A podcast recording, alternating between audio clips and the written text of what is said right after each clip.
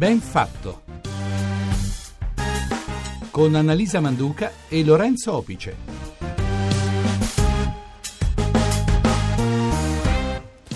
Oggi è lunedì, siamo al 13 di febbraio, sono le 8.40 minuti, questa è la RAI, questa è Radio 1, buongiorno. Buongiorno, bentrovati a Ben Fatto, il programma che guarda i fatti in un modo diverso.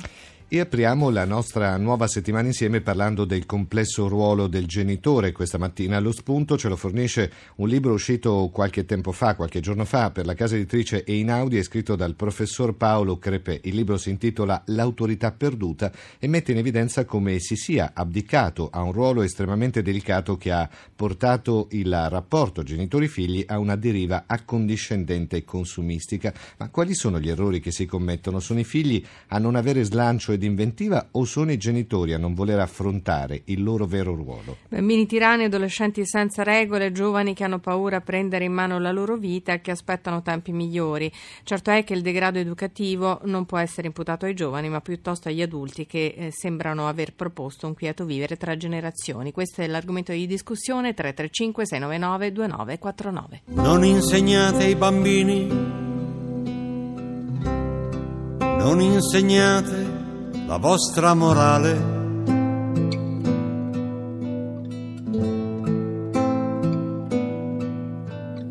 È così stanca e malata. Potrebbe far male.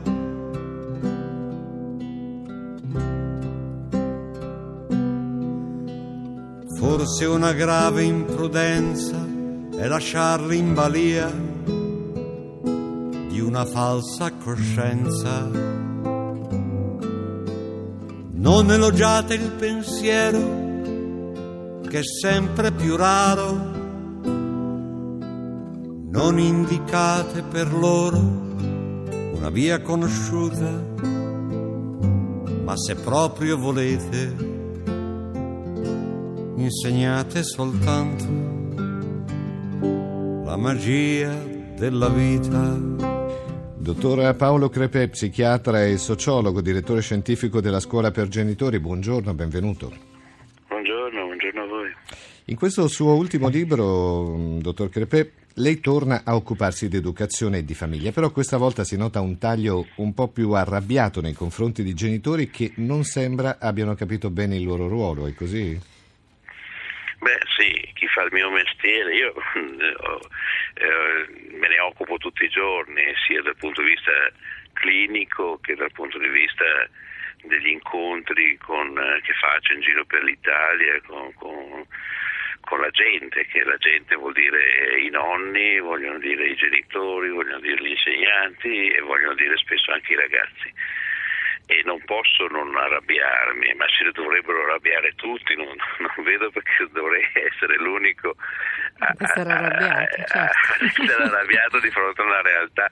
Vede, ogni tanto le battute servono di più di tanti ragionamenti. Io credo che sia scappato a qualche, a qualche politico recentemente qualche eh, sonora ve- verità. Eh, e la risposta dei, dei ragazzi fa ancora più arrabbiare perché eh, che l'80%, 84% leggevo ieri sui quotidiani eh, dei ragazzi vuole, eh, vuole, vuole, un posto fisso, vuol dire una cosa, per carità, nessuno sta mettendo in discussione né, né io voglio fare la guerra tra più intelligenti quelli del posto eh, variabile e più stupidi quelli del posto fisso, però c'è una differenza enorme eh, che in termini di creatività, in termini di rischio, in termini di coraggio, in termini di voglia di scommettere sul proprio talento. E, e se la, la, la, la, magna pars dei nostri figli non vuole scommettere sul proprio talento, e allora noi genitori dobbiamo chiederci che disastro abbiamo compiuto. In realtà, professor Crepè, poi i figli sono eh, il risultato dell'educazione che ricevono, quindi il sottotitolo del libro è Il coraggio che i figli ci chiedono. Ecco, questo eh, coraggio, a questo voglio fare riferimento, perché educare le future generazioni prevede quella responsabilità di cui tutti andiamo parlando, ma che spesso non sappiamo proprio mettere in atto. Sì. È una sorta di limitazione, che cos'è? Guardi, un, è un'incapacità? Facciamo degli esempi banalissimi e concreti. Se un bambino oggi adesso che riaprono le scuole dopo la neve, va in una scuola materna e, e trova un, un pavimento antitrauma, cosa deve capire della vita? Che noi adulti abbiamo pensato che l'esistenza eh, debba essere tutta tutelata, mm. Che ci pensiamo noi per lui, che lui non si deve preoccupare per niente. Questa è la metafora che inizia a quattro anni, si può immaginare a 24 eh, capisce? Cioè, se, se cominciamo dai, dalla banale burocrazia ministeriale o regionale che impone a un, a un, a un asilo di avere tutti i, i, i copri, copri angolo, sì, sì, che certo. un bambino non può. Io, io, ho lavorato molto all'estero, per fortuna mia, perché sennò non sarei qui a rispondere. Eh, eh, e mi ricordo le, le, le, scuole in Danimarca, in Svezia, dove i bambini cucinavano. Sì, sì, no, no. Sì, se immagini lei a Milano un bambino che cucina, i genitori denunciano quella scuola, gli, fanno, gli danno non so quanti anni di, di, di, Mi spiego, ma qual è ecco il coraggio che manca? Perché manca anche da parte degli insegnanti. No, ma sicuramente sì. devono essere necessariamente coinvolti tutti in questo nuovo modo di guardare alle cose, in questa nuova certo, mentalità, sicuramente. Assolutamente, a dare tutto a un bambino vuol dire negargli la, la, la cosa essenziale, no? che è il desiderio. Senza desiderio, eh, la vita che cos'è? allora perché gli diamo tutto? Lei, mm, lei, tra l'altro propone una sorta di accordo, questa è una cosa che ci ha, ci ha, molto colpito a me, a Lorenzo, ciascuna delle parti otterrà ciò che vuole sottoscrivendo un dannato miserabile accordo, allora bisogna intendersi prima ancora di fare un accordo, cioè bisogna trovare il rispetto dei ruoli, come dire. Assolutamente, e bisogna anche togliere i nostri bambini soprattutto fin dall'inizio, perché sa, molte volte i genitori mi chiedono dei consigli quando i figli hanno 17-18 anni e la è troppo tardi, fatta. È, troppo tardi. Certo, è molto tardi. E sa, sa quanti ne vedo di ragazzi che a 17-18 anni abdicano? Mm. e non vogliono neanche fare scuola. Eh beh, ci sono due milioni di ragazzi e di ragazzi che non studiano e non lavorano e non hanno ancora 30 anni. E questo è un, un fardello, anche, lo dico anche al, al governo, lo sa meglio di me, che questo è uno dei grandi problemi, perché mantenere in vita senza che producano due milioni di persone non se lo può permettere neanche la Germania.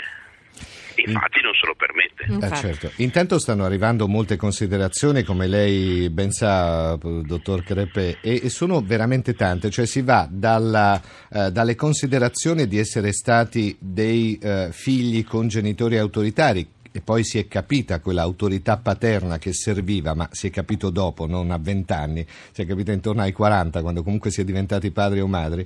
E ci sono altri eh, ascoltatori che eh, chiedono: ma come si fa a diventare autorevoli senza, eh, fare, senza bloccare i figli, senza tenerli troppo con la corda? Ma vede, ehm, anche quella parola eh, che è il titolo del, del, libro di cui stiamo parlando, Autorità, sì. ha fatto scattare la molla a molti dicendo ma no, come se l'autorità fosse autoritarismo. L'autoritarismo nessuno se lo ricorda con positività, io non voglio rievocare i padri che si sfilavano la cinghia dei pantaloni per tirare sui figli, la conosco benissimo quella storia lì e non ha prodotto nulla.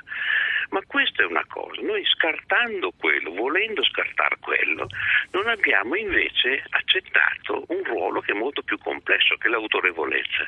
L'autorevolezza vuol dire anche, per esempio, non mettere al centro della vita di una famiglia un bambino, perché è eh improprio.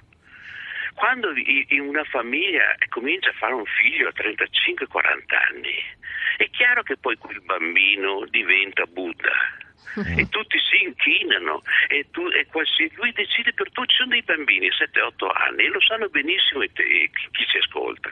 Senta... che decidono dove andiamo a finire sì, dove sì, andiamo sì, in vacanza noi senta, senta, questo sms che ci arriva eh. da Napoli che mi sembra emblematico. Ce lo scrive Roberto e dice sono padre da un anno e mezzo. È stranissima la sensazione ho il, la, il, costante pensiero di far bene nello stesso tempo di sbagliare, quindi vive questa, uh, continua, questo continuo dubbio. Dottor Crepe, ci sono tantissime osservazioni dal suo libro e potrebbero scatenare una discussione lunghissima. Cinque consigli per i genitori e cinque consigli anche per i giovani. Vorrei uh, citarne uno. In, investire sui figli non significa dare loro denaro, ma metterli nella condizione di seguire le loro passioni. È un nodo centrale anche questo. Assolutamente. Perché? Assolutamente perché i ragazzi sanno cosa vuol dire una passione, non è vero che non ce l'hanno. Eh. Eppure quando vado in un liceo e chiedo cosa vuoi fare da grande mi dicono boh. Eh, ma perché? Perché sono abituati che questa non debba essere una responsabilità che ci si pone a 17-18 anni, ma la si può porre purtroppo anche a 25, a 30. Eh, abbiamo una, una, un'età media dei laureati che è la più alta d'Europa, adesso non so se la Grecia ci batta, ma insomma è poco gusto. Eh, e quindi eh, allora, eh, bisogna anche su questo essere... è vero che non ci si può lavora, la, laureare dopo 28 anni se non per cause assolutamente straordinarie. È vero, perché a 28 anni negli Stati Uniti eh, si prende la cattedra in fisica, in fisica nucleare, in matematica, perché? Perché quella è l'età in cui si sprigiona il massimo del talento scientifico, per esempio. Eh, eh, non so, eh, eh, voglio dire, la stragrande maggioranza delle, delle, persone che hanno fatto qualcosa l'hanno fatto nei, nei loro anni Presto. 20. certo. Eh, non c'è nessuno che ha aspettato 60 anni per dire chi è. L'identità va forgiata, ma va forgiata presto, anche togliendo delle sicurezze. Sì, sì. Io Guardi... penso che, che la, la, crisi da questo punto di vista ci dia una grande mano se la sappiamo utilizzare. E infatti forse in quel senso può aiutarci a riflettere la crisi, ma proprio guardiamo questo lato positivo della crisi, poi ce ne stanno sì, molti certo, altri aspetti negativi. Intanto le considerazioni, dottor Crepè, sono veramente tante e ovviamente si fa eh, molto riferimento a questo mancato ruolo del genitore. Eh, educare, c'è un ascoltatore che ci scrive, educare costa fatica, rende la vita meno disinvolta e purtroppo siamo tutti succubi di un modello consumistico imperversante e questo ci spinge anche a essere cattivi padri e cattive madri. Questo può essere anche un'interpretazione? Sì, eh, sì, sì, la, la, probabilmente è vero che anche i genitori, ma guardi, aggiungo anche un'altra filiera che sono i nonni Guardi che i nonni rappresentano un cambiamento antropologico sbalorditivo perché erano padri e madri eh, tutti d'un pezzo negli anni 60 e sono diventati di ricotta eh, nel 2000. Eh, se ci sono dei, dei, no, dei nonni che, che, che fa, farebbero qualsiasi cosa per, un, per, per, ringraziarsi un ragazzino che magari è stato appena punito dai genitori, anche andando contro le regole dei genitori stessi capisce? Primo, e poi riflettiamo anche su un altro grande fenomeno perché è inutile che ci giriamo intorno, eh, la famiglia è cambiata. Ah, certo, certo. Eh, eh, ci sono il 50% delle, dei, dei, genitori di una, di una, scuola elementare che sono separati o divorziati. Mm. E, e questo vuol dire avere quattro genitori, non due. Senta, eh, dottor Crepe, riempite lo schermo del computer con le vostre idee, non con quelle degli altri, questo lei lo dice ai giovani, ma dà tante indicazioni in questo libro. In chiusura, per ragionare ancora sempre su questo grande tema, c'è una frase di Seneca che dice non è perché le cose sono difficili che non osiamo, ma è perché non osiamo che sono difficili. In fondo questo potrebbe essere una sorta di chiusura di questo straordinario ragionamento che non può essere chiuso mai, però. no, non può essere chiuso mai, io credo che questo sia il momento momento meraviglioso della nostra storia.